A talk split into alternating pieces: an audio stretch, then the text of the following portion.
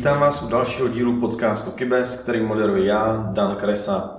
Na začátek bych rád poděkoval našemu partnerovi, společnosti Gordic, která vyvíjí IT systémy pro ekonomiku, spisovou službu a kybernetickou bezpečnost. Název dnešního dílu zdí, jak vypadá kybernetická bezpečnost z pohledu průmyslové spolupráce Ministerstva obrany.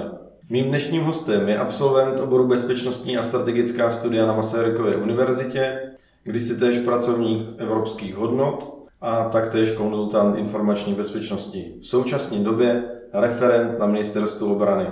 Mým dnešním hostem je Šimon Levíček. Ahoj Šimone, vítám tě u nás. Čau, ahoj. Eh, díky moc za pozvání. Rádo se stalo, rádi tě tady máme. Šimone, máme hnedka ostrou otázku na začátek.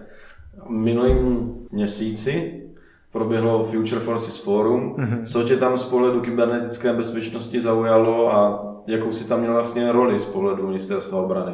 Pro začátek bych rád uvedl takový disclaimer, co se týče veškerých názorů, čehokoliv, co tady zmíním, tak jsou to eh, moje postoje, nikoli postoje ministerstva obrany či sekce průmyslové spolupráce. Takže to bych jenom rád eh, zdůraznil, že cokoliv tady uslyšíte, jsou moje osobní názory No podívej se, eh, Future Forces Forum je přednostně konference, ale zároveň i výstava. My jsme se, respektive mé oddělení zahraniční spolupráce, eh, hlavně fungovalo v rámci, v rámci té výstavy. Takže na samotné, eh, na samotné konferenci jsem být nemohl, nicméně jsem slyšel nějaké dobré odezvy i našeho náměstka, který tam mluvil právě že o EDTs, to jsou takzvané uh, Emerging and Disruptive Technologies, to jsou vlastně technologie, které načetlo na to, že budou hrát prim v budoucnosti. Zde se mluvilo především o, o tom, jak výzkum a vývoj těchto technologií bude probíhat, nebo jak probíhá, jaké jsou možnosti pro této společnosti uh, a tak dále. A do EDT se do jisté míry dá zařadit i kybernetická bezpečnost, byť eh, to není vyloženě, vyloženě doména, která by byla teprve vznikající, ale už dávno působící, tak eh, jistě se tady eh, tohoto odvětví to týká. A co se týče samotné výstavy, tam co se týče výstav bezpečnostních obecně, vždycky je zajímavější vidět nějaký tank nebo nějakou, nějaký vrtulník, někdy i motor, Uh, nejlepší jsou úplně trenažéry, třeba na ty F35 a podobně, to jsou skvělé věci. A ty IT společnosti to mají obecně mnohem těžší. A tam byl výborný koutek, uh, bylo tam i Bekisio, byly tam i další složky státu, které se jim zabývají nejenom NUKIP, a byla tam taky uh, přednášky, co se týče, co se týče moderních trendů, uh, útoků, ale především společnosti tam měly různé přednášky na, na svá řešení ochrany informací, uh, především šifrovaná komunikace, to jsou stále umývaná, umývaná témata, mít vlastní cloud, mít vlastní šifrovanou komunikaci a tak dále, takže Uh, toho jsem si bohužel jenom povšimnul, protože má role byla většinou taková, jsem zprostředkovával různé schůzky pro české společnosti s těmi, uh, jak bych to řekl, giganty, uh, giganty obraného průmyslu celosvětového, protože když se ti ozve nějaký, když se ti ozve náměstek s tím, že třeba máme tady nějaké české společnosti, které by s vámi chtěli mluvit, tak je mnohem větší pravděpodobnost, že Eh, že se ti nejenom ozvou, ale že budou ochotní s tebou mluvit. Jo? To bohatě postačí, když, eh, když vyloženě náměstek osloví eh, nějakého CEO nebo nějakou odpovědnou osobu v rámci takových gigantů, jako je Lockheed Martin, Thales a podobně, se zájmem o schůzku, Eh, my si zjistíme zájem českých společností. Eh, jenom pro představu, české společnosti eh, ve své drtivé většině jsou spíš subdodavatelé těchto velkých společností. Pro ně je nejdůležitější ne vyhrát nějakou zakázku, protože velmi často nevytváří ten koncový produkt, ale zapojit se spíš do životního cyklu nějakého produktu nějaké této větší společnosti. Takže my jim vlastně otevřeme tímto dveře, zařídíme schůzku náměstka s touto odpovědnou osobou a náměstek třeba řekne, podívejte, máme tady 12 společností, co s vámi chce mluvit. A nebo na výstavách také probíhají často jednání s velvyslanci a s různými zástupci zahraničních delegací, ať už jsou to delegace ozbrojených sil, které mají zájem o české produkty či jakoukoliv jinou formu průmyslové spolupráce většinou je to i věda, výzkum a podobně, takže toto je, toto je vlastně práce konkrétně mého oddělení během, během takovýchto veledruhů. Tudíž to pro tebe bylo spíš pracovní. Šel jsi zastřídat na trenažér nebo něco? Šel jsem si zastřídat na trenažér, ale toto je přesně... Uh, já jsem chodíval v Brně na, na IDET. Na IDET. No, no. Tam jsem chodíval, prosím tě, snad asi od základky. Jo. Nebyl jsem na každém ročníku, jo, bylo to vždycky, vždycky těsně super. A někteří ti představitelé tam eh, vyloženě byli takový nepříjemní, že se tady motají děti jo, a takhle. A někteří byli v pohodě a nechali nás udělat a co se říká, to by bylo tak super, kdybych tady mohl být. A teď se tam vyloženě nezastavíš. To jsou prostě zkusky od rána do večera. To vždycky má někdo zájem mluvit s náměstkem nebo s eh, ředitelkou nebo s ministriní a chtějí s něčím pomoct a toto udělat a tamto. Eh, je toho opravdu hodně, takže pak máme čas až ke konci a to už ti nefungují nohy a tak už Veškerá si... munice je vystřílená. tam většinou právě takové zkoušky nejsou, ale jsou tam spíš jako virtuální realita, která bývá i zajímavá, jo? takže jsem si třeba zkusil střílení, uh, to nebyl Karel Gustav, ale byl to jiný raketomet, Uh, tak jsem střílel, tam už měli právě že BVPčka s tím velkým Zetkem, takže jsem si zkoušel střílení na ruský vojenský konvoj, to, to, byla, to bylo zajímavé. Uh, jsem zkusil F-35 si zalítat. To jsou všechno takové pěkné věci, ale to musím stihnout vždycky jenom tu poslední půl hodinku, než tam všichni zavřou, protože to je, ten, uh, to je jediný prostor, kde na to mám fakt jako čas. Jo. Je, je to fajn být na té druhé straně té barikády, ale neužiješ si to za stolik. Jo? Ale má to určitě samozřejmě jiné výhody, takže, takže takhle. Jo, to chápu. Moc děkuji za zhrnutí. Nechme teďka eh, Future Forces Forum bokem. Určitě. A pojďme víc k tobě. Ty jsi už naším dalším hostem, co je absolvent bezpečnostních a strategických hmm. studií v Brně. Pomohla ti tahle škola v tom se dostat tam, kde dneska jsi, nebo jak hodnotíš vůbec to studium? Nebylo to až příliš teoretické? Rozhodně mi pomohla a eh, to v mnoha ohledech. Já si myslím, že ta škola ti dá výborný základ, ale uh, to, co tam taky nám vtloukali do hlavy už od začátku, že to je všechno vlastně na nás, co, co my s tím uděláme, jo? S, tím, s, s těmi znalostmi a podobně. Já jsem chvilku ještě v rámci evropských hodnot i, i, i v rámci ty konzultační činnosti přednášel právě, že dětskám na středních školách a vždycky jsem doporučil, až budete na výšce, obzvlášť takové, jaká je třeba fakulta sociálních studií, tak se rozhodně, rozhodně zaměřte na nějaký think tank nebo nejiskovku nebo jakékoliv místo, kde můžete být nějakou stáž a tam se snažte vyprofilovat, zkuste jich víc, jo, a takhle se dostáváš dál. Já bych tuto, ani, dokonce ani tuto současnou práci bych uh, neměl nebýt mé praxe v evropských hodnotách, jo, to je prostě Dostaneš se do jisté bezpečnostní komunity, tam někdo zná někoho a doporučí ti eh, pracovat někde jinde nebo zaměřit se na tohleto téma a tak dále. Takže to všem rozhodně doporučuji. A k tomu ti ta škola vedla, ať si to uděláš sám, ale musím jako uznat, že některé jiné školy už automaticky mají smlouvy, třeba nevím, uh, s nějakýma zbrojařskými společnostma nebo eh, s, s NATem, že vždycky tam je nějaká stáž a takhle. To mi přijde jako zajímavější, protože je to pro ty studenty jednodušší. Jo? Je mnohem jednodušší prostě se přihlásit skrz nějakého uh, pracovníka zahraničních vztahů na fakultě, než vyloženě psát z ulice a psát, hele, nemohl bych k vám prostě na policejní ústředí, jo, tak ti nebudou znát, řeknou si, kdo seš. A když už je tam nějaká smlouva, když je tam prostě nějaká dohoda, tak se to dělá mnohem líp, jo. Takže uh, v tomhle tom bych viděl prostor pro zlepšení a jak si říkal, bylo to hodně teoretický, no. Nejvíc, jako to si pamatuju, asi byla návštěva vězení, kterou jsme měli. To bylo naprosto perfektní. To byla úžasná. Doteď na to vzpomínám a vždycky, když jedu kolem světle nad Sázovou, tak když já jsem jde nějaká holka, tak říkám, bacha, abys tam neskončila. Ty jsi byl tam, jo? Já jsem byl v Pardubicích, myslím. Já jsem byl v ženské věznici Světlé nad Sázovou a zrovna když jsem tam byl, tak se tam stal bezpečnostní incident, kdy zkoušel jeden z těch studentů projít s mobilním telefonem z ráme. Na škole jsme byli asi 25krát upozorněni, neskoušejte nic proníst, tak nevím, jestli on z hlouposti nebo hmm. z nějakého furianství to zkusil. Nebyl to nejlepší nápad. A Nevím, jestli jsem tam byl s profesorem Marešem, že jsem, myslím, že s ním, ale neviděl jsem ho tak narušený nikdy. To věřím, no. Nebo to našeho, To věřím, no. ten náš dozor.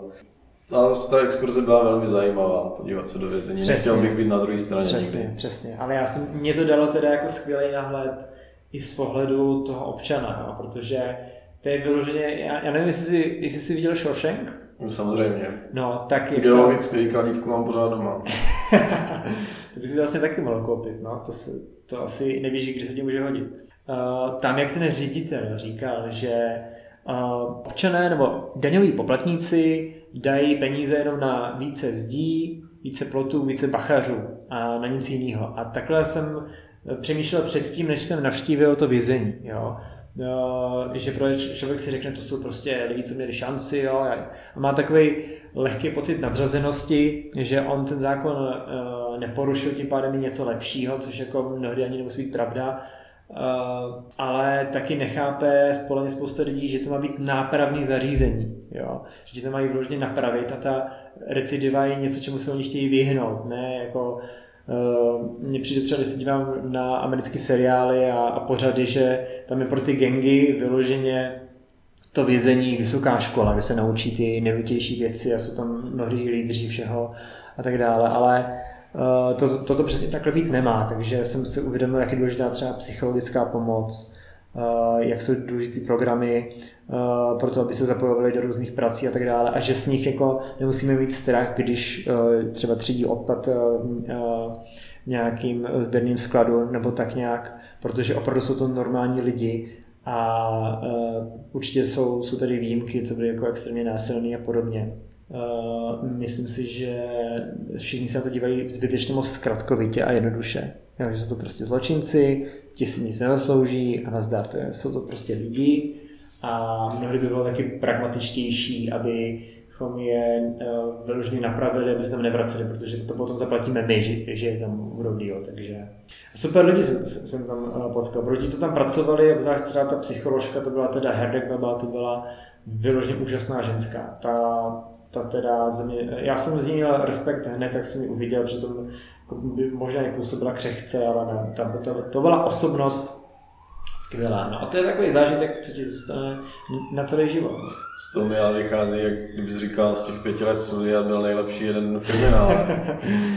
no, jako bohužel v něčem je to pravda, protože kdybychom měli třeba, nevím, exkurzi na policejní ředitelství, nebo my jsme teda byli i v Nukibu, že jo, to bylo taky zajímavý, ale když to srovnám s, s, s ostatníma školama, zejména těma zahraničníma, a já si myslím, že by, s nimi bychom se konkrétně srovnávat měli, protože Masaryková univerzita je opravdu prestižní univerzita, to není nějaká soukromá Horní dolní. Takže zde bych určitě viděl velký prostor pro zlepšení, ale tím nechci zbytečně nějak hejtovat nebo prostě urážet tu školu byla skvělá, naprosto skvělá, jenom to, co bych jako víc uvítal, jsou to, přesně tyhle ty exkurze do reality, bych to tak nazval, jo? protože člověk má nějakou představu o tom, jak jsme se učili, jak je strukturovaná armáda a jak jako máme tady bezpečnostní systém, jo?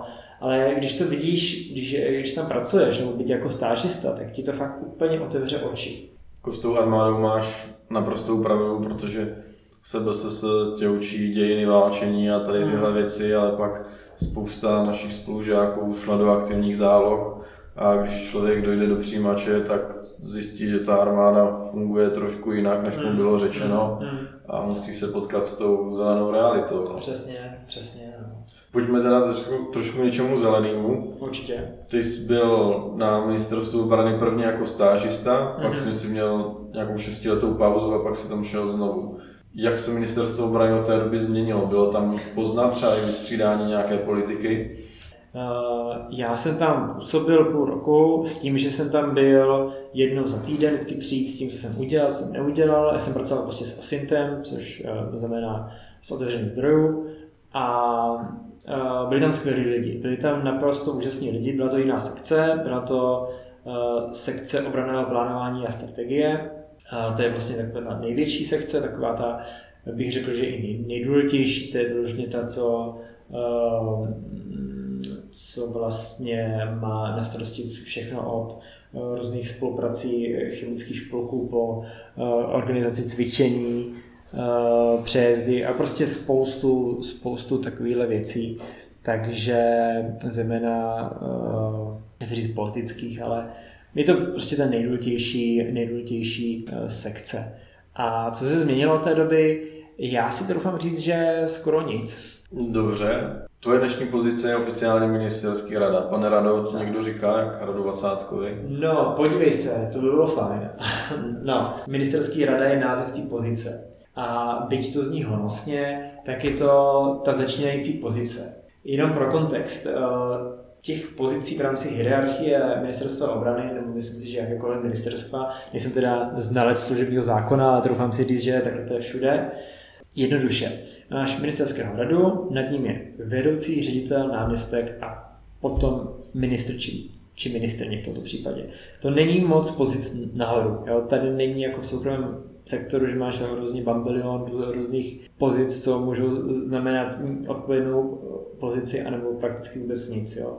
Takže proto uh, ministerský rada může být třeba uh, respektive, je to ta uh, nejnižší kvalifikovaná uh, pozice, ale to jenom z toho důvodu, že všechny ostatní už jsou manažerské, to už je ovládání lidí, ti ostatní jsou specialisti, co mají na starosti svý, svý agendy, různé témata a podobně.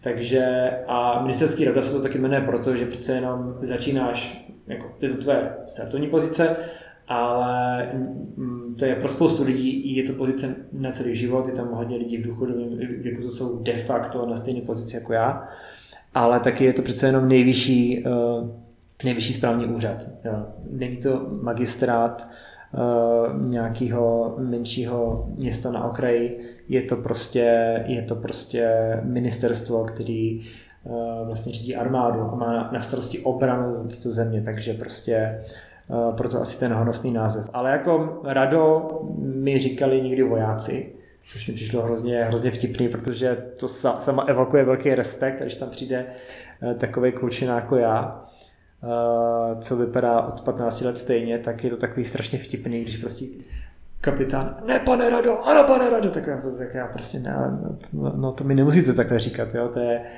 to je strašně zajímavé. A to, je, to jsou vyloženě vojáci, co jako s civilem asi nepřichází moc eh, do styku. To se mi stalo, když jsem naštívil třeba nějaký KVVčko nebo tak nějak. Jo, rozumím. Teďka si na tom odboru průmyslové spolupráce. Je to vlastně odbor průmyslové spolupráce a nad ním je sekce průmyslové spolupráce. To se jmenuje stejně. Můžeš nám prosím přiblížit, co ten odbor přesně dělá a nějak se s tím zaměřením na kybernetickou bezpečnost? Určitě. Eh, co se týče sekce jako takové, tak ta má na starosti uh, průmyslovou spolupráci už z povahy, z povahy věci, ale činnosti této sekce se dají kategorizovat asi do, dejme tomu, tří pilířů. Máš vyloženě samotnou podporu průmyslu a to je, uh, to je prostě například podpora exportu, podpora v rámci veletrhu, prezentace společnosti a tak dále, to je vyloženě věc, co děláme my. Druhým důležitým uh, pilířem je odolnost průmyslu. Jedna z nejdůležitějších našich rolí je vlastně zabezpečení, uh, zajištění bezpečnosti dodávek pro armádu, aby byla v rámci krize připravená na to, co dělat má, prostě, což je obrana státu. A, ale co se týče té odolnosti, uh, to konkrétně dělá druhé oddělení, eh, to připravuje takzvané Grey Zone Exercises. To by vás mohlo určitě jako eh, tvoje, eh, tvoje posluchače zajímat víc. Grey Zone Exercises jsou prostě cvičení, kdy se sejdou zástupci obraného průmyslu, zástupci ministerstva, NUKIBu, ministerstva průmyslu obchodu, financí, prostě všech důležitých složek státu, které, mají, které by mohly mít nebo mají na starosti řešení hybridních hrozeb. A je tam vždycky nějaký scénář a to mi přijde strašně jako zajímavý, že my se tam prostě sejdeme a je scénář třeba nějaká republika XY se na Česko naštvala, protože jsme odmítli od nich koupit nějaký vojenský materiál, anebo někdo prořekl nějakou věc, anebo uh, jsme stáhli sochu jejich vůdce, která tady byla, nebo cokoliv. Jo? A potom máme jako uh, ty jednotlivé podkapitoly toho scénáře a první je, že firma, která byla aktivní v té společnosti, najednou je napadená kybernetickými útokama. A co mají dělat? A na koho se mají obrátit? Jak to máme řešit my? Jak to máme komunikovat my? Potom šíří se oni lži. To, jsou, to je uh, propaganda, že jo? To, to je dezinformační válka. Eh, potom eh, součástí eh, hybridních hrozeb stále se mluví o kybernetické bezpečnosti a mluví se o dezinformacích, ale důležitý, důležitý je i screening investic. To vlastně zde je gestorem, respektive odpovědným úřadem Ministerstva průmyslu a obchodu a screening investic znamená, že se ti vyloženě podívají, kdo stojí za penězi respektive kdo stojí za, tohletou společností, kam, kam ty peníze doopravdy putují, protože se tady stalo, že jsme, nějaká společnost byla skoupena například Ruskem, my jsme o tom nevěděli, že to byl ruský podnikatel a veškeré know-how eh, odjel za Ural. Eh, já se teda jsem se to účastnil jako zástupce ministerstva obrany, ne jakožto organizátor, to dělají právě kolegové. Tam kombinujeme, jak řešit eh, tyhle, ty, tyhle ty hrozby. A je strašně zajímavý vidět, eh, co by se fakt asi dělo. Jo? Ta, ty reakce těch společností, to je, eh, ale i těch zástupců jako od nás, od státní zprávy, to je strašně zajímavý vidět, jo? Že, že najednou vidíš v těch očích lehkou paniku, prostě, že předtím se o tom jenom jako přemýšlelo nebo jako mluvilo, ale tady už to bylo, sice jako, byl to, byl to smyšlený scénář, ale vypadalo to dost reálně a uh, fakt si všichni řekli, a sakra. No, ty brdo, jak bychom to řešili efektivně, jo? A samozřejmě, že odpověď je prevence. To je odpověď na všechno. Přesně prevence. tak, přesně tak. To je prostě preventivně screenovat investice, ať, ať eh, víme, kdo koho vlastní. Vzdělávat zaměstnance, Přesně když tak. vidíte phishing, tak... Přesně zkus... tak, kybernetická bezpečnost. No a třetí věc, uh, vědeckou výzkumná činnost. Zde podporujeme uh, veškeré iniciativy bezpečnostního výzkumu, bezpečnosti obraného výzkumu, což se samozřejmě mnohdy týká i šifrované komunikace, týká se to i podobných, podobných projektů. Tyhle ty projekty většinou spadají, nebo uh, prakticky vždycky spadají pod režim utajení, takže o tom nějak mluvit nemůžu, ale podporujeme prostě různé společnosti, vědecko-výzkumný uh, pracoviště, aby našli ty partnery uh, v zahraničí, nebo, nebo abychom je dostali do různých evropských iniciativ, anebo iniciativ na to, které propojí dohromady a dají velké peníze na jejich projekty. Takže tam opravdu jsou, uh, jsou velmi zajímavé projekty, které podporují jak EDTs, tak i roz, uh, rozvíjejí prostě její schopnosti obraného průmyslu a to nejenom toho klasického, ale zejména právě, že se týče těchto nových technologií. Takže ano, velmi se to týká kybernetické uh, bezpečnosti, protože tam jsou rozvíjeny různé programy v různých projektech. Takže když to tak vezmu dohromady, třeba když měl firmu, vyvíjeli jsme nějaký software, ten software by byl bezpečnostní, používal hmm. by armáda, můžu přijít a říct, já bych chtěl tenhle software dodávat tam na zahraniční trh, ministerstvo obrany, pomožte mi, tak vaše sekce mu pomůže.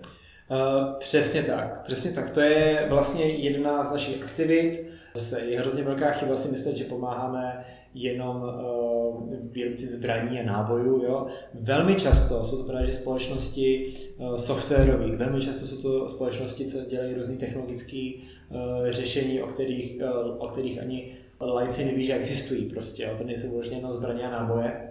A co se týče tady této podpory, v tvém scénáři uh, společnost, která chce prosadit uh, svůj, svůj software na cizím trhu, tak této společnosti bych rozhodně doporučil, aby byla součástí Asociace obraného bezpečnostního průmyslu. Uh, s ní máme dohodu o spolupráci, skrz kterou právě komunikujeme s těmito společnostmi.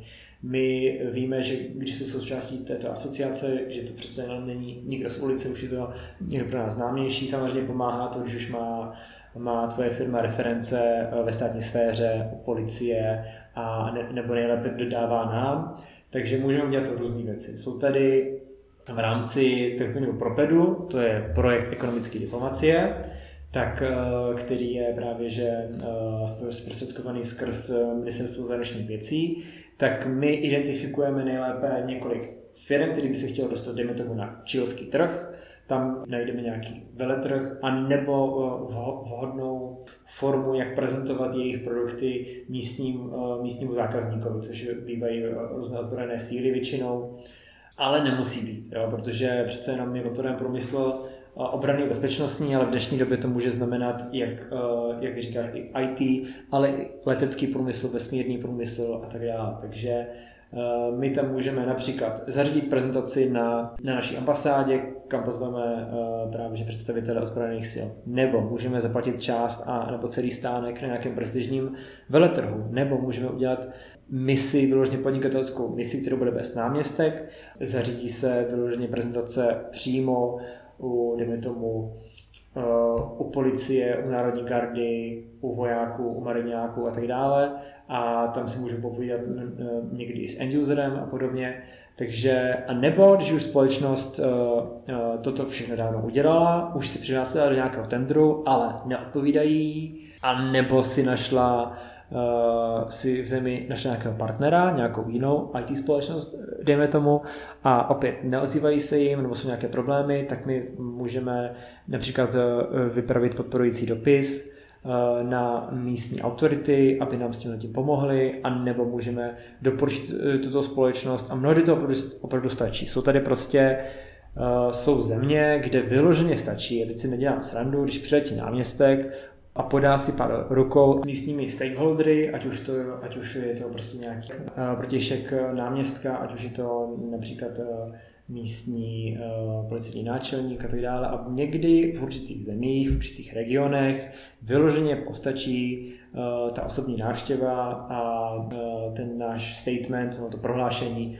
Tohle to jsou společnosti, které jsou ověřené. My jako Česká republika, za nimi stojíme, respektive ministerstvo obrany České republiky, za nimi stojíme. Většinou to funguje takhle, že když nám ta nějaká nadnárodní společnost, což jsou vlastně všechny, chtějí cokoliv nabídnout, jsou to stíhačky, už jsou to software, ať už je to cokoliv, tak uh, my můžeme právě říct jasně, uh, určitě, ale máme tady ještě české společnosti a my chceme, abyste s nimi uh, navázali nějakou spolupráci a pak se můžeme bavit. Takže ti, ty právě, že se zaručí za, za, za tyto společnosti a zároveň uh, dáš větší šanci této společnosti, aby nám někdy něco mohla prodat. To jsou všichni nakonec šťastní a tak dále. To je vlastně uh, to, co jsem zapomněl říct, uh, co se týkalo odolnosti, odolnosti průmyslu, tak jedna z nejdůležitějších rolí, uh, nebo jedna z velmi důležitých rolí je aby když je nějaká velká uh, akviziční zakázka pro armádu České republiky, aby tam byla alespoň 40% participace českého průmyslu. Co to znamená? Znamená to,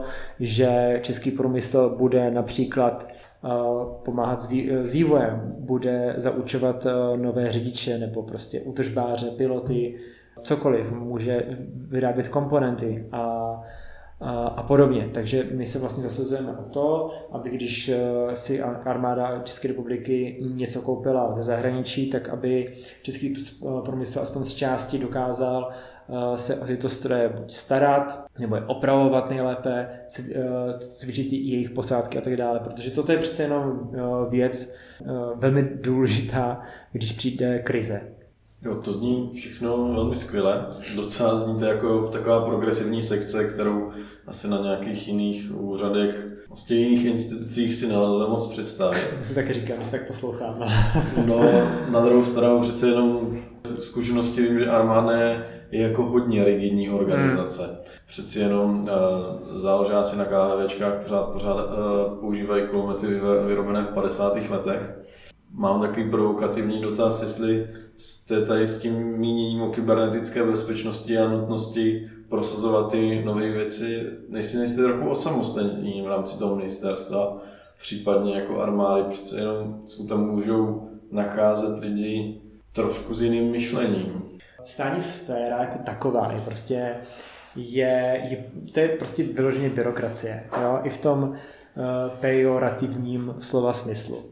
Je tady, všechno se prosazuje velmi těžko. Ono to má své výhody a nevýhody. Jo, protože až častěji ukáže, zda nějaká progresivní politika byla opravdu, opravdu efektivní, jo, nebo nějaký nástroj, nebo nějaký software a tak dále.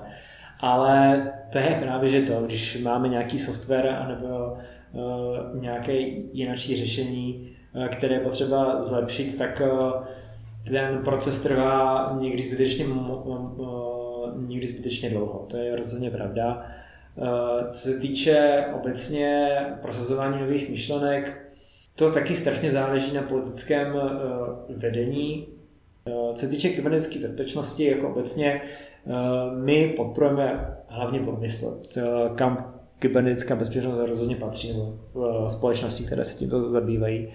A máme tu štěstí, že, že těch nástrojů máme uh, relativně víc. Jo, ten, uh, je, to, je to teda taky zapříčeno tím, že uh, ať už je to PROPET, ten je od ministerstva zahraničních věcí, uh, anebo nástroj takzvaná česká oficiální účast, to je zase od ministerstva průmyslu a obchodu, tak uh, když využíváme tyto nástroje, tak se vlastně tak to jsou vlastně nástroje, skrze které my dostáváme peníze na tyto projekty takže no, se můžeme účastnit bez toho, aniž bychom ztráceli vyloženě peníze rezortu, protože sice jsou to uh, alokované peníze pro nás v rámci toho zmíněného propedu, nicméně jsou alokovány ministerstvem zahraničních věcí, takže tady máme jistou volnou ruku tady v tomhle a tímto bych eh, hrozně rád zmínil festival kreativní byrokracie, kde prostě hlavním tématem bude, jak prosazovat změny ve státní sféře. Doufám, že, doufám, že nalezneme nějaké způsoby, jak prosazovat změny lépe, protože přece jenom já to vidím tak, že uh, jsou asi dva druhy záležitostí, dejme tomu, které se asi na ministerstvu řeší. První je vyloženě, jako, uh, vyloženě předmět té činnosti toho ústředního správního orgánu a druhý jsou samotné procesy, jak to všechno funguje. Spousta lidí hlavně řeší, hlavně řeší ten předmět, eh, což je samozřejmě správně, ale nějaký procesy, dejme tomu, home office tady byly prostě zprostý slovo před covidem a než se zavedli, tak to prostě chvilku trvalo.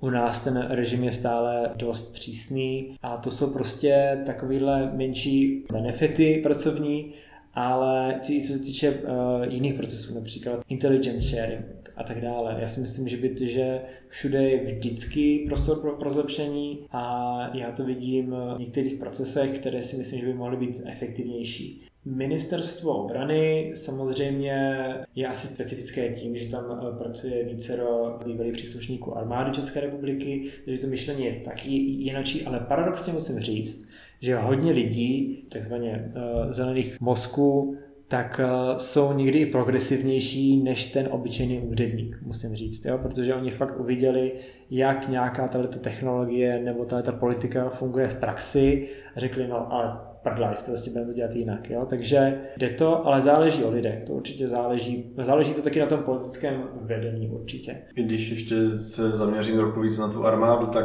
když si porovnám třeba ty stránky jako různých těch KVVček no, a no. i útvarů a jejich prezentaci na sociálních sítích a pak to srovnám s našimi partnery ve Spojených státech, tak to je jako obrovský rozdíl, nebo i porovnáme se sebou. Třeba vezmeme nějaký pozitivní příklad Bučovice, mm-hmm. Spartam, jeho prezentace na Facebooku, krásné fotky, super no, to akce, furt se tam něco děje a pak KVV horní dolní a pomalé mm. nevíš jenom, že existují, vidíš tam ten oprýskaný barák, tam ta vlajka. Jak je to možné, že tady třeba není nějaká standardizace nebo vlastně odpovídají si ty KVVčka nebo ty útvary za to sami nebo poradí jim v tomhle ministerstvo? Zde ta praxe je teda z mého pohledu taková, a to zdůraznuju hodně, že to je z mého pohledu, Eh, že my si vlastně každý útvar, každá sekce, protože i naše sekce má vlastní stránky, si to musí zařizovat sami, nebo respektive eh, v praxi to plně tak funguje, že si to vždycky zařizuje vlastní útvar sám, no, vlastní sekce. Prosím tě, já jsem měl úplně stejný problém s vašimi stránkama, tak jsem dostal přístupy na ty naše stránky a zjistil jsem, že to je prostě vlastně přes eh, software Drupal, a ještě nějakou, nějaká strašně stará verze. Nějaká šablona stará. No. no, no, no. A to je nějaká stará verze. Když jsem chtěl najít prostě nějaký jako návody na YouTube, tak tam ani tak starou verzi jako pomalu nebyly. Vyloženě bych musel dělat jako ve volném čase. Jo. Budeme cestu nejmenšího odporu a uděláme to stejně jako speciální síly, kteří mají taky pěkné webovky, ale mají tam vyloženě jenom základní info o nich, co dělají, jak se rozdělují a to je všechno. Mají tam prostě jejich loga, ta stránka vypadá fakt krásně, je to taky doména army.cz my chceme jít přesně touto cestou, protože spousta lidí nebo spousta subjektů ani neví pořádně, co my pro ně eh, můžeme udělat. Takže my eh, teď připravujeme, ještě debatujeme o tom, jak to bude vypadat, ale uh, budou tam jednoduchý kontaktní údaje, jaký vlastně služby my nabízíme, nebo vlastně co je předmětem naší činnosti a to bude všechno, protože uh, představovat, co, co bychom dělali, to je vyloženě a jako dát aktuality a tak dále, Eh, to už je vyloženě na odboru komunikace. Eh, poslední eh, dva roky, nebo jak dlouho už tam působí poradkyně pro strategickou komunikaci, paní Tranová, která je velmi šikovná, té se daří podle mě prosazovat myšlenky dost dobrým způsobem. A strategická komunikace to je prostě něco, co, co by měl chápat a umět každý úřad. Aspoň za mě. No něco takového jste si snažili v tom Víme, co máme mm-hmm. ale ten projekt, co jsem koukal, tak už nějak nepokračuje, nebo budete to nějak obnovovat? No, podívej se, to záleží na náměstkovi, jo? ten vyloženě je spojený s jeho osobou, si myslím, dost. No všude je jeho obličej, jak Přesně. víme, co máme, tak v tom podcastu v obraně. V obraně, tak, tak. tam je obličej vašeho pana náměstka. Tohle je strašně za mě důležitý eh, projekt, který jako naše sekce zvládla, tam byl vlastně ještě hotový předtím, než jsem tam nastoupil. A vlastně je to taky jeden z důvodů, proč jsem tam nastoupil, protože jsem si řekl, když tenhle ten člověk, jako, když tahle ta sekce si prosadí takovýhle videa v státní sféře jako takový, tak jako to musí být vyloženě borci. Proto jsem, se, proto jsem vlastně tady, jo, protože jsem viděl, že, že tady takovýhle myšlenky procesovat jdou. Co se týče seriálu Víme, co máme, tak první série vyloženě, jejím účelem bylo představit širokému publiku osm, myslím si, že jich bylo osm největších společností obranného průmyslu, co dělají, čím jsou zajímaví a to bych doporučil všem posluchačům, ať se na to podívají. Po, poprvé po dlouhé době je toho taky video z produkce nějakého ministerstva, které není vložně takový trapný nebo cringeový a zároveň je dělaný i zajímavým způsobem. Jo? Ale že... mně se líbila i ta Jeruzaléma z celní zprávy. Jo, no, to bych i... taky všem doporučil, samozřejmě, až, samozřejmě. ať se podívají na Jeruzaléma, celní zpráva, ale samozřejmě doporučujeme podívat se na Víme, co máme, dílny ministerstva obrany. To rozhodně, děkuju za, za shoutout, ale uh, co se týče uh, druhé série a ještě tomu je podcast obraně, tak druhá série a ten podcast se zabývají těmi EDTs, těmi vlastně novými technologiemi do kterých my vlastně v rámci obou dvou těchto seriálů zařazujeme i kybernetickou bezpečnost. Zde vlastně popisujeme, v čem je náš průmysl dobrý, ale obzvlášť v čem je v čem jsou naše vědecko-výzkumné kapacity dobré. Obzvlášť eh, hodně lidí podle mě překvapí, že Česká republika má nakročenou k tomu být mírnou velmocí. Máme tady výborný průmysl, pro uh, vlastně žádný evropský vesmírný program se neobejde bez účasti alespoň jedné české společnosti. Máme tady opravdu strašně zajímavý výzkum, takže zde ale u těchto dvou seriálů, u té druhé řady a u toho podcastu, byla zase cílovka široké publikum, ale zároveň i průmysl, zároveň i univerzity a různí jiní stakeholdři, politici a podobně, aby všichni tito lidé, subjekty zjistili, že jsou to vyloženě eh, technologie, které eh, budou v budoucnosti hrát stěžejní roli a vyplatí se do nich investovat prostředky, ať už peníze nebo čas už teď. A to si myslím, že je jedna z těch nejdůležitějších messages, no prostě no, nejdůležitější věcí, co jsme jako tím chtěli dokázat, aby, aby lidé nebyli vůči těm novým technologiím stejní, ale aby uviděli, že opravdu má smysl do toho investovat, protože když je tady nějaká nová technologie, tak investoři chtějí nejlépe produkt do jednoho roku, maximálně do pěti let. V 100% kvalitě, ať, se, ať miliony kusů zjíždějí z pásu a přesně, má to cenu tak, no. 10 dolarů za kus. A se jim to hned vrátí. Jo, Ale v Americe takhle nepřemýšlí. Tam prostě IBM vyloženě uh, cpe peníze do výzkumu kvantových počítačů od 90. Jo, a, či, a protože ví, protože vidí ten potenciál a ví, že to jedno bude hrát nějakou roli, takže ví, že se jim to prostě vyplatí, jo, být ztrátový. Startupový mindset, že vyloženě speš uh, peníze do projektu, který ještě ti dlouho nemusí nic vynášet, to si myslím, že nám tady relativně chybí a proto jsme, jsme vlastně ty, ty projekty udělali, protože jsme chtěli vlastně dokázat, že to má smysl. to, to byla ta vlastně ta nejutější zpráva. No. A se týče dalších uh, co máme, to záleží na náměstkovi. No.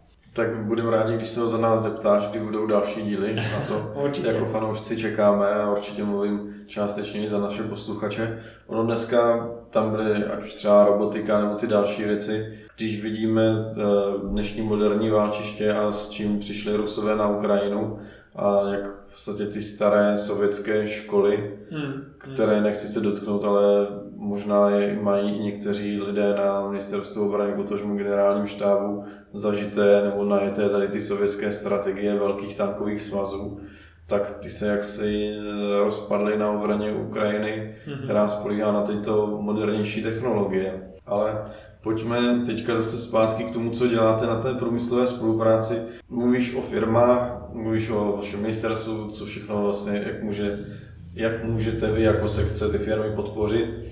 Jak je to se spoluprací s univerzitami? Můžeš říct třeba, asi předpokládám, že spolupracujete s UNOBem, ale s kým významným ještě spolupracujete? Spolupracujete jenom vyloženě s technickými univerzitami, nebo jsou tam i nějaké, tomu, humanitní obory?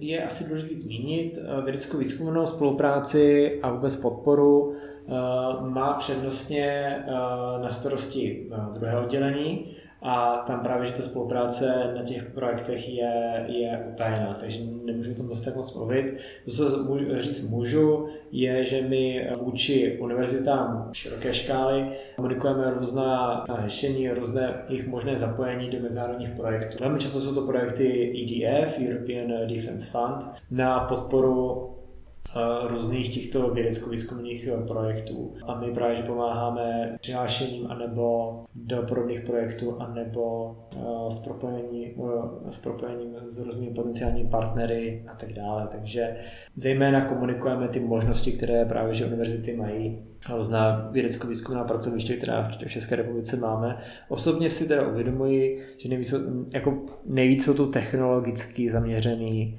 uh, instituce. Máme tady i vojenskou medicínu, máme tady i různé uh, nečistě technické obory, co se týče, co se týče humanitních, tak uh, to nevím, že jestli by o, o, o nějakých takovýchto projektech, ale i jak říkám, já do toho zase tak moc nevidím. My třeba podporujeme UNOP uh, například, uh, například v různých projektech výměny stážistů. K nám přiletí například stážista příslušník jiných odborných sil.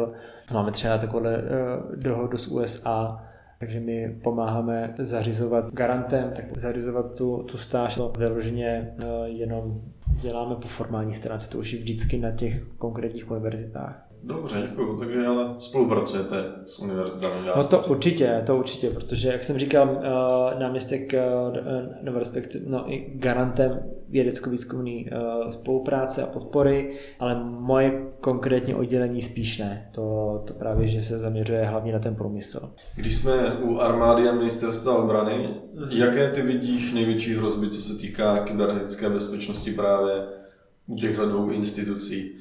Nabízí se hnedka otázka, protože děláš průmyslovou spolupráci, tak bezpečnost dodavatelského řetězce. Mm-hmm. Jak je třeba tohle ošetřený? Jaké další hrozby vidíš? Určitě, to je výborná otázka. Já teda nemůžu mluvit za armádu České republiky ani eh, de facto za ministerstvo. Já tedy celou dobu teda nemluvím eh, za rezort, ale já si myslím, že jsi odpověděl jako skvěle sám. Co se týče jedno z těch pilířů vlastně naší činnosti je odolnost průmyslu. Ty jsou vlastně zaměřeny, zaměřený na to, aby klíčové společnosti našeho obranného průmyslu na kterých je armáda České republiky taky do jisté míry, nechci říct závislá, ale jsou prostě strategicky důležitý pro armádu České republiky. Takhle. A kdyby byli napadení, tím pádem by byla ohrožena uh, bezpečnost dodávek, tak to, to je samozřejmě špatně. To se řeší teda prakticky uh, uh, pomocí těchto cvičení, ale co se týče nějakých obecných trendů, Eh, já teda zase tak z vojáky do eh, styku nepřicházím, přicházím velmi často do styku s eh, zástupci nebo představiteli, důstojníky generálního štábu, ale to nejsou vyloženě běžní vojáci. Jo. Nicméně, co se týče, co se týče asi hrozeb, tak podle mě je strašně důležité si uvědomit, že i takový voják nebo jakýkoliv úředník je prostě jenom člověk a i ten je prostě vystavován mnoha phishingovým útokům, Uh, myslím si, že asi nemusím tvým posluchačům vysvětlovat, co to je za útoky. Ne, phishing, phishing, oni znají a ransomware na ně posíláme co týden newsletterů. Výborně, výborně. Já se teda odbírám spoustu zajímavých newsletterů, ale ten čas na to je čisté, teda ten se nachází málo. No. Ale uh, co se týče newsletterů a takových informačních kampaní, tak právě, že my, my máme odpovědný CIRC tým, který právě že spadá pod VKISIO, který vyloženě proaktivně monitoruje veškeré hrozby a incidenty, které, se stá, které právě eh, k němu dochází eh, v rámci našeho informačního systému. A ten taky dává velmi zajímavé kampaně eh, prostřednictvím vyloženě screensaverů, takže když chvilku nejsi aktivní na počítači, tak ti tam objeví takový krásný spořič display vždycky nějakou kampaní. Například banky po vás nikdy nechcou informace, které už, o, už, už mají nebo už jimi disponují. Velmi jednoduše a hezky za mě zhrnuty různé současné trendy, a když se člověk prokliká, což nevím kolik, jako toto je vyloženě, jsme jmenuje štábní informační systém, do toho máme přístup, přístup jak vojáci, tak i úředníci ministerstva obrany, tak kdokoliv má tomuhle přístup, tak je tam se dá krásně proklikat i vyloženě na stránky tady tohohle CIRC týmu, kde máš i krásně jako různý nábor, jak si zabezpečit telefon a podobně. Uh, já si myslím, že kybernetická bezpečnost je nastavená u nás na na rezortu u nás na baráku, zabezpečená relativně dobře. No, nemáme tam wi to je pro mě taky základ. Jo.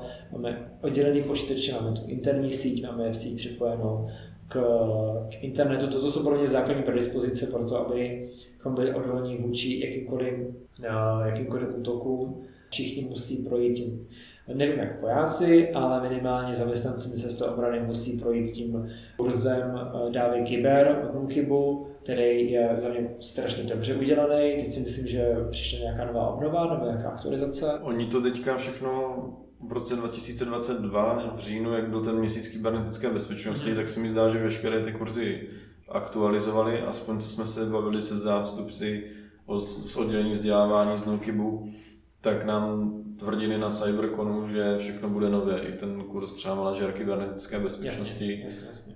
který by si podle mě měl udělat jako každý, kdo v té kybernetické bezpečnosti dělá, tak ten byl údajně taky novelizován. Ty jsi narazil na to vzdělávání. Eh, jak to ty s tím vzděláváním vidíš? Měli by všichni mít tady ten kurz a stačí jim to, nebo měli mít co rok nějaká cvičení, nebo měli by se třeba i ty úředníci účastnit těch Grey Zone neboli ty pro to cvičení, záleží, jak se to jmenuje. Ty Grey Zone, uh, to vlastně není ani pořádně oficiální název, je to prostě cvičení na podporu eh, schopností proti hybridním hrozbám. Tak nějak se to jmenuje, ale my tomu prostě říkáme v práci Grey Zone, je to, uh, jednoduše se to pamatuje. Takže toto, uh, toto je vyloženě pro ty firmy, ty strategicky důležité firmy, státní a představitele stát, státu, které s těmito společnostmi komunikují nebo by v těchto případech komunikovali. Ale pro prax prostého úředníka i byť třeba vojáka, tak si myslím, že kurz od Mukibu je mě základ všeho, ale hrozně rád bych viděl, nebo respektive takové, takové kurzy jsou a mohly by být ještě častější. Eh, kurzy ohledně novinek, eh, co se týče kybernetické bezpečnosti, jaké jsou nové trendy, zejména by to byly trendy, ale jaké jsou různá řešení a jaká by měla být prevence. To si myslím, že by mohlo být i častější.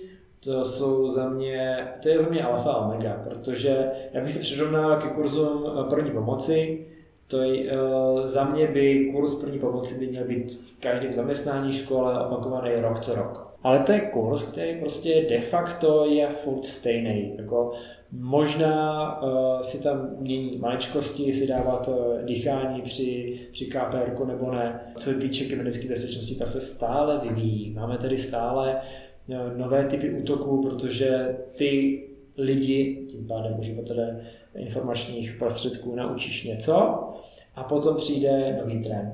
Takže to si myslím vždycky, a to přijde nový trend, ale to jako v rámci, v rámci hodin, jo, to je prostě pro spoustu black hat hackerů malina, jak prostě obcházet různý uh, nový, nový politiky, nový uh, způsoby ochrany a tak dále. Teď jsem třeba nedávno slyšel způsob, ono, ono to tady je vyloženě primitivní, ale jak obejít dv, uh, dvoufázovou autorizaci. Autentizaci. Autentizaci, pardon. V pohodě. Uh, už je taky trochu pozdě. To vyloženě bylo vysvětleno, myslím si, k tomu úniku dat z Uberu, že se někdo, ten hacker, dostal jednomu z eh, pracovníků Uberu do počítače, ale eh, potřeboval ještě se eh, k tomu, aby získal veškerá data, tak se chtěl dostat do nějakého jejich komunikačního kanálu, už nevím, přes jaký software to bylo. A ten právě, že vyžadoval tu, tu dvoufázovku. On už teda věděl heslo, tady tohle uživatele, ale potřeboval, aby to ještě odklikl na tom telefonu přes tu aplikaci. A jednoduše to dělal tak, že on furt se tam přihlašoval, tím pádem tomu uživateli furt na telefon nejspíš eh, chodí upozornění, ať to, ať to teda odklikne, že se tam přihlašuje. On to ignoroval, ignoroval a jednoho dne si asi řekl, že už ho to prostě štve a když to odklikne, tak to zmizí. No jako ano, odklikl to, už to zmizelo, ale ten dlužník se tam dostal, víš co. A tohle to prostě říct jako uh, uživatelům komukoliv si myslím, že je strašně důležitý, protože až toto se nějak zavede, tak si myslím, že do praxe, tak si, tak si myslím, že tyhle ty útoky budou třeba častější. A že spousta, spousta hackerů si teď říká, jak obejít tu dvoufázovou uh, autentizaci bez prostě, bez toho, aniž bych fyzicky měl ten telefon, nebo aniž bych se nemusel dostat do dvou přístrojů, anebo přes SMS nebo, nebo biometrický sken, to je, to je jedno, tak prostě uh, být otravný. No. A tohle, kdyby se řeklo v rámci nějakých takových kurzů. My s tebou můžeme jedině souhlasit, co jsme jako Kybez dělali s Gordikem dohromady interní hmm. školení zaměstnanců, tak my jsme to dělali postupně, že jsme nejdříve naučili ty zaměstnance obecně něco o bezpečnosti, pak jsme jim ukázali útoky, pak jsme jim ukázali, jak se bránit, zabezpečení těch zařízení koncových stanic když se takhle po levoučku, až jsme si řekli, dobrý, tak tohle je nějaká obecná znalost, kam jsme jich všichni chtěli dostat. A pak jsme právě, pokud se stala nějaká věc, šel informační mail, tady je pokus o phishing, tohle se objevilo na tomhle lodění, hmm. tohle nedělejte, když si toho všimnete, pošlete to na ICT. A stejně jsme ještě jednou do roka udělali takové obnovení, vzali jsme ty trendy za celý rok, co jsme kde pochytali a řekli jsme, tady takové jsou trendy, protože když jsme s tím začínali, tak třeba takový phishing, ten byl, ještě relativně to nebyla tak známá forma útoku, Jasně. ale dneska phishing je snad stejně častý jak phishing. Mm-hmm. Možná se pletu, nemám, nemám ta data, ale typl bych si takhle se svého okolí, že ten phishing je docela dost častý. Volají, bankéř volá, chcou vám napadnout účet. Z krásný díl na to měli, myslím, že buď to na, rozhlas, buď to na rozhlase Vinohradská nebo 559, mm. se tím zabývali o tom, jak útočníci volali lidem s tím, že jejich účty jsou napadený, ať si to jdou fyzicky vybrat a vloží na nějaký kryptoúčet. Lidi to udělali, sta tisíce zmizeli, útočník se jenom smál. Ale ještě jsem chtěl narazit na jednu věc. Ty jsi na ministerstvu obrany, bavíme se tady o věcech na MO a taky trochu o armádě. Eh, říkal jsi, že by to mělo být prostě základní vybavení, stejně jako, eh, stejně jako kurz první pomoci. Myslíš si, a teď mě spíš o tvůj osobní názor, protože vím, že stanovisko ministerstva tady prezentovat nemůžeš, že by se to mělo dostat i do toho kurikula, co mají vojáci, protože vlastně na základním výcviku projdeš si zdravotní, ženijní, mhm. topošku, pořadovku, střeleckou, tady tyhle věci, ale už té příručce mladých svišťů neboli příručce vojáka tak tam není kybernetická informační bezpečnost, nic se o tom nepíše.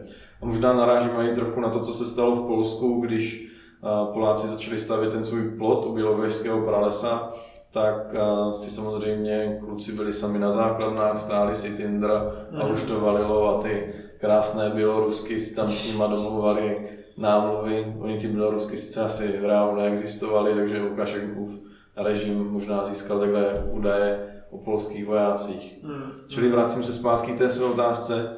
Měla by se kybernetická informační bezpečnost dostat i více do toho základního výcviku armády a mělo by to být v těch vševojskových kompetencích? Podívej se, no, uh, co se týče toho základního připraveného kurzu, ten jsem neprodělal, takže nevím, jak vypadá, ale pokud to tam chybí, tak za mě osobně by to bylo rozhodně hrozně fajn. Přece jenom uh, cyber obecně je uh, jednou z doménů, uh, jednou z domén je to, je to pátá doména bojiště podle Richarda Clarka, tak je to, který napsal knihu Fifth Domain, ale, ale obyčejně se to zařadí pátá doména. Děkuji, přesně, přesně, tak jsem to myslel. Takže si myslím, že každý voják by určitě měl znát nějaké tyhle ty základní, základní aspoň eh, co se týče osobní uh, kybernetické bezpečnosti, jak tvořit hesla, jak často dlouho, jak často je měnit, co je uh, důvěryhodné, Eh, zařízení, jak se připojovat na, na Wi-Fi, jestli vůbec, jo. Eh, takovýhle základy si myslím, že by tam určitě měly být, protože přece jenom voják, který i úředník eh, v rámci rezortu, který nemusí mít vyloženě za celou svou kariéru nikdy přístup k nějakým informacím, tak uh, může být skvělým cílem, protože už jenom to, že třeba ty doprovázíš někoho někam znamená, že ten uh, někdo někam jde, jsem to řekl moc blbě, ale dám třeba příklad, kdybych prostě se mě někdo hackl do telefonu a já bych doprovázel náměstka někam, tak jako ví, že tam je i náměstek, jo, dejme tomu. To si může někomu zdát jako prkotina, ale to je přesně to. Tenhle ten mindset, že já nemám přístup k důležitým informacím, já přece jsem na této základně stejně bych tady byl, uh, není to nic tajného, tak prostě uh, jasný, Eh, ne všechno, co vidíme nebo co, co slyšíme v rámci našeho povolání je prostě zajímavý a strategicky důležitý a citlivý, ale už jenom,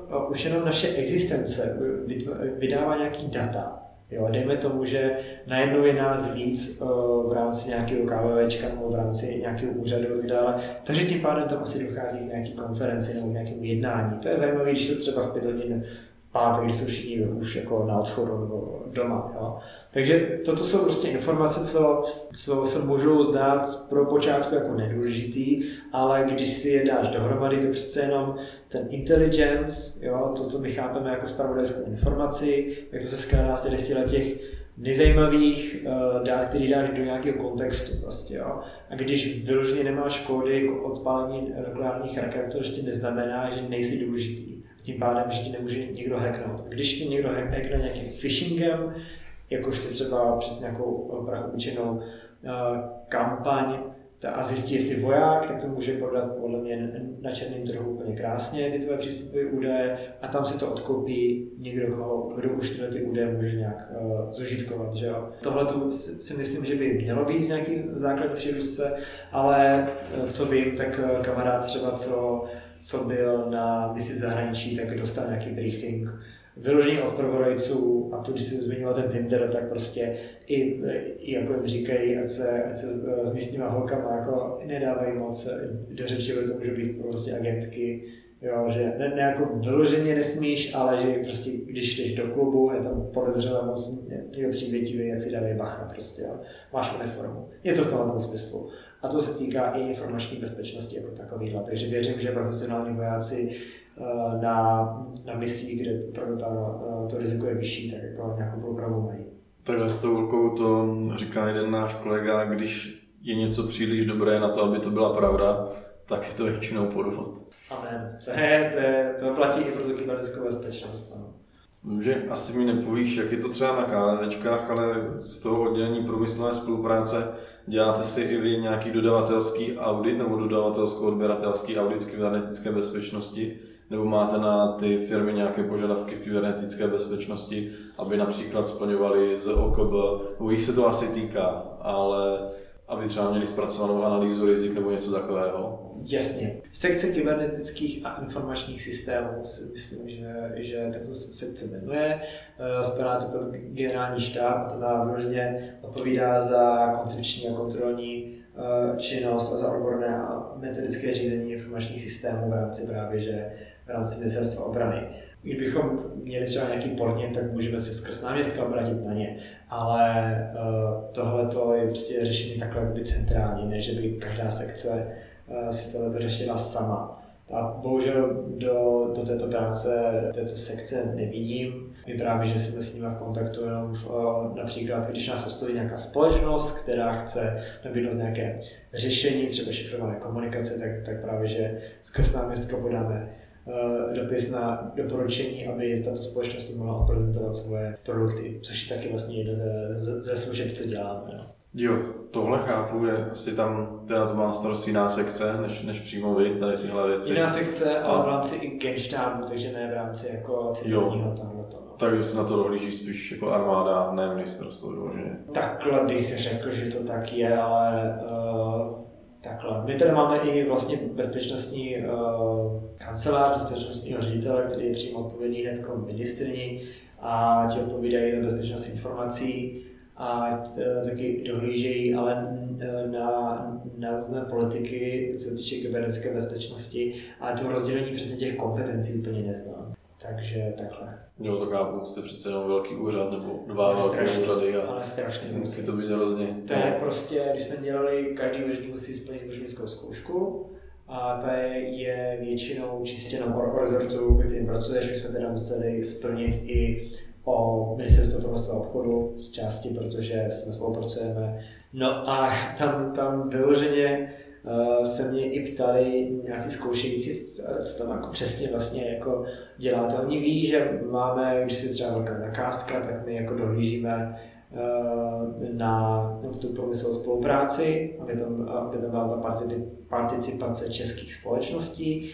Takže uh, nějakou základní představu mají, ale když jsem jim právě, že vypadalo o těch propedech, o veletrzích a tak dále, tak jako moc nevěděli. Jo? A to je vyloženě, já taky nevím přesně, co dělá sekce ekonomická úplně přesně. Jako mám nějaký samozřejmě hrubou představu, ale je v rámci ministerstva více útvarů, více do sekcí, které prostě, my jsme se vyloženě jenom učili takhle v obecnosti na úřednickou zkoušku, ale to je tak velký rezort, že opravdu ti nedokážu říct, co kdo přesně dělá jaké jsou ty kompetence. Jo. A obzvlášť, když něco nového, jako je třeba hybrid, tak se taky ještě že začátku jak to bude dělat, jo.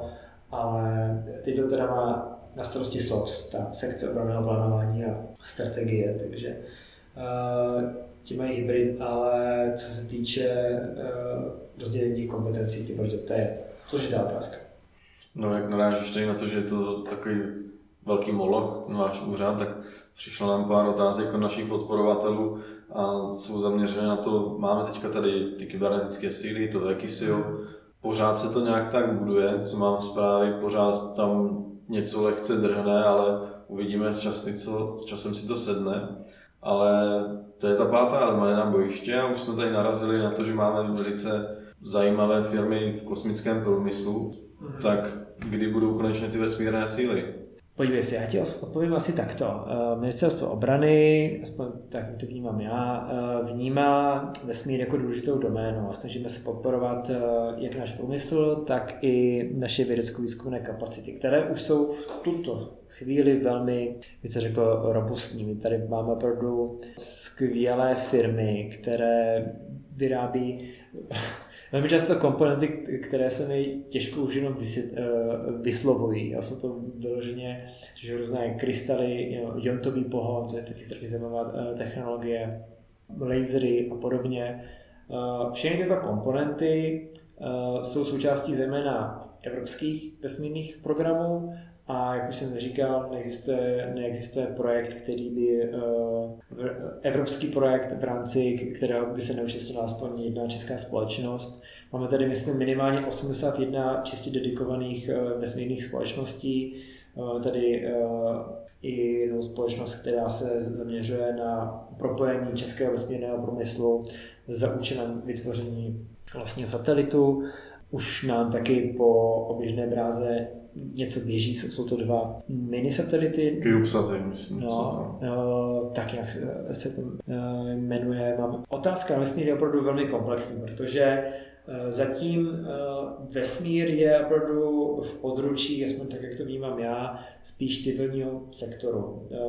Neexistují tady ještě žádné zbraně ale Star Wars anebo Jamesa Bonda, Eh, je to vlastně o informační bezpečnosti a ta se, pro, ta se prolíná vyloženě i s tou obranou státu. Eh, takže nás to samozřejmě zajímá.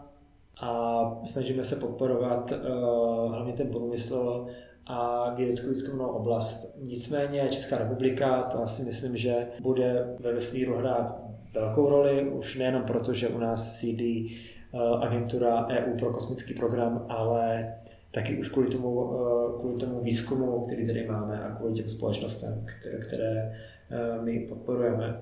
Gestorem za, za oblast vesmíru je ministerstvo dopravy, ale což si může zdát uh, takový zajímavý, že, že, že, že vlastně řešíme už vesmír. Když tady... A ještě nemáme ty dálnice. A ještě no. nemáme ty dálnice, ale mají tam strašně šikovní lidi.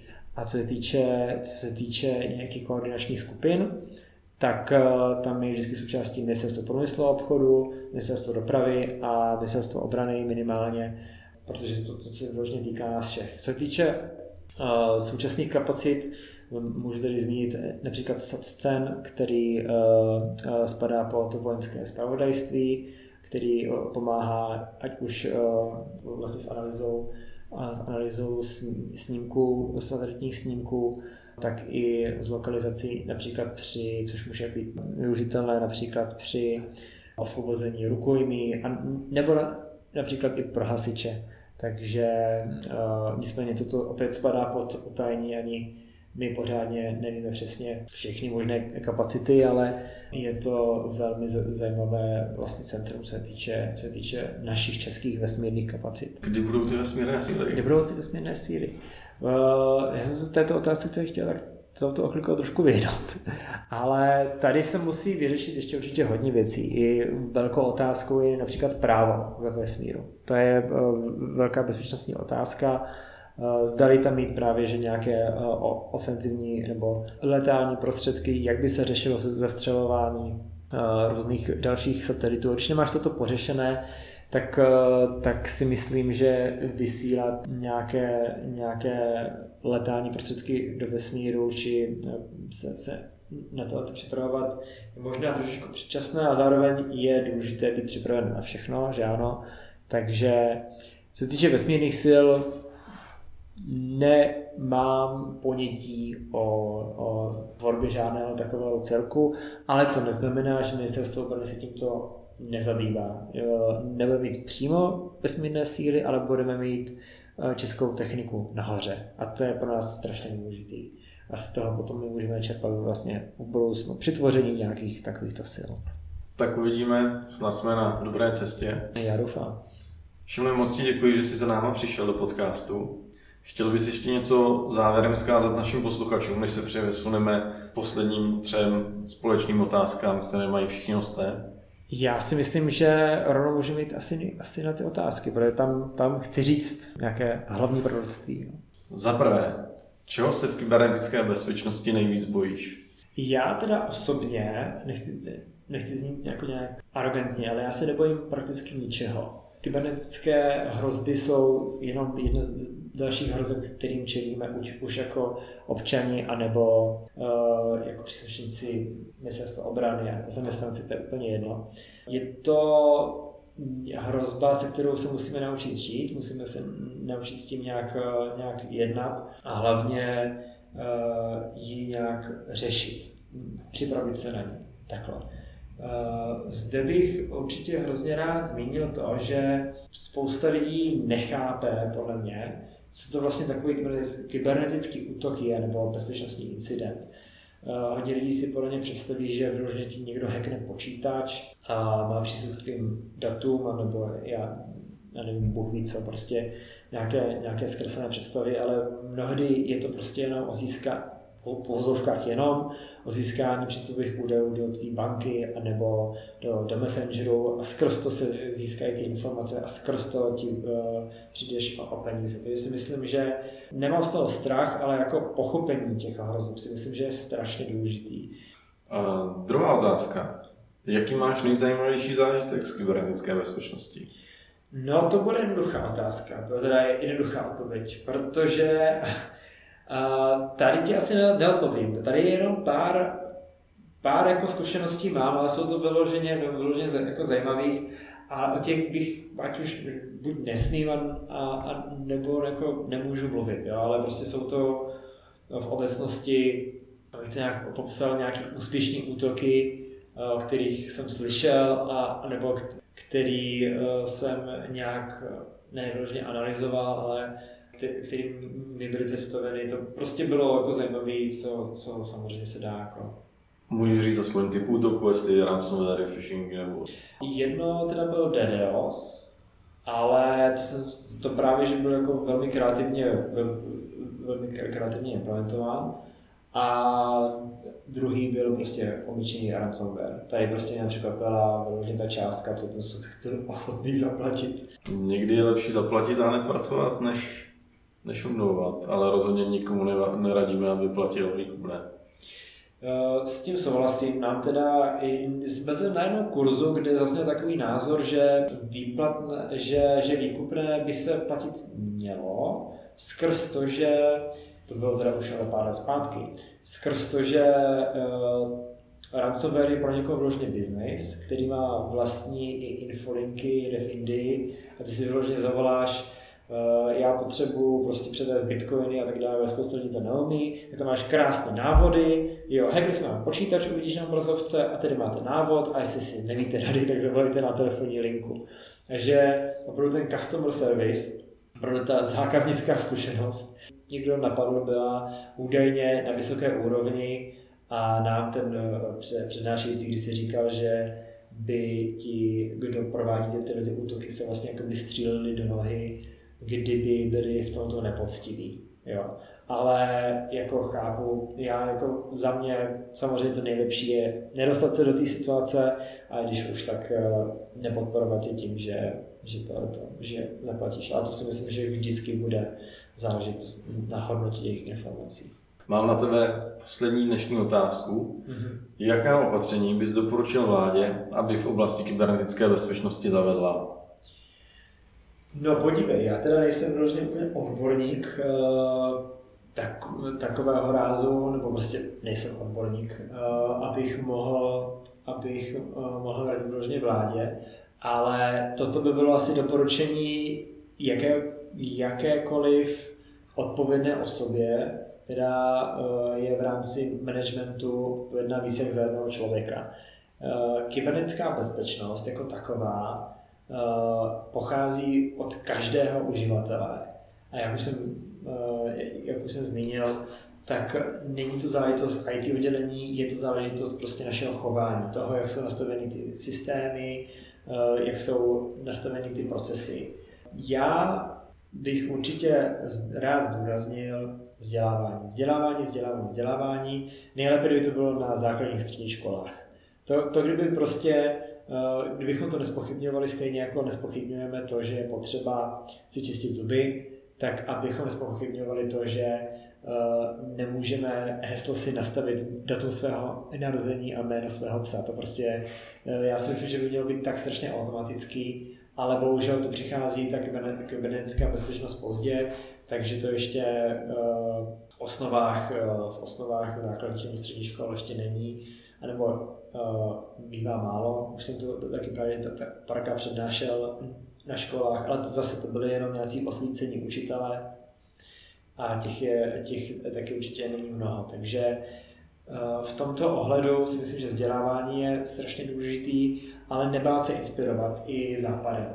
Například uh, v Americe je relativně běžný, myslím si, že i, i SpaceX a, a další společnosti Elona Muska toto uh, provádí taky, že já už jsem zapomněl, jak se tady tato výzva jmenuje, ale je to vlastně výzva hackněte nás když nám ukážete jak, tak prostě je to etický hacking, uh, nicméně etika tohohle hackingu je samozřejmě lehce sporná, nicméně když je to se souhlasem, hackři se samozřejmě na to, to vždycky mohou odvolat. A toto je podle mě ještě jako kreativnější způsob, než eh, když si objednáš eh, etický hacking, který samozřejmě si jako spousta subjektů, který jako objednává bůhy, kdo, kdo dělá compliance eh, checky obecně. Myslím si, že toto je jeden ze skvělých způsobů, protože když si objednáš služby etického hackera, tak se tam vždycky nastaví nějaká pravidla, od kdy do kdy může hackovat, a co a co ne. A tu už přece není jako ten reálný scénář, že jo? takže přece jenom to trochu omezuje uh, tu výpovědní hodnotu tady tohohle testu. A já si myslím, že třeba takovéhle způsoby by se mohly zavádět i u nás. Takže nebát se, ale vzdělávat, vzdělávat, vzdělávat. No. Moc ti děkujeme. Snad si to vezmou naši posluchači, hlavně teda v těch řídících funkcích k srdci, vzdělávat se a pak backbound ty programy, hackathony, jak jsi říkal. Moc ti děkujeme, že jsi přišel a budeme se těšit někdy třeba zase. A jak tobě, ministerstvo obrany, armádě i našim posluchačům přeji, ať vás provází bezpečná síla. Já děkuji moc za pozvání a doufám, že zase někdy příště. Tak se mějte. Naschledanou.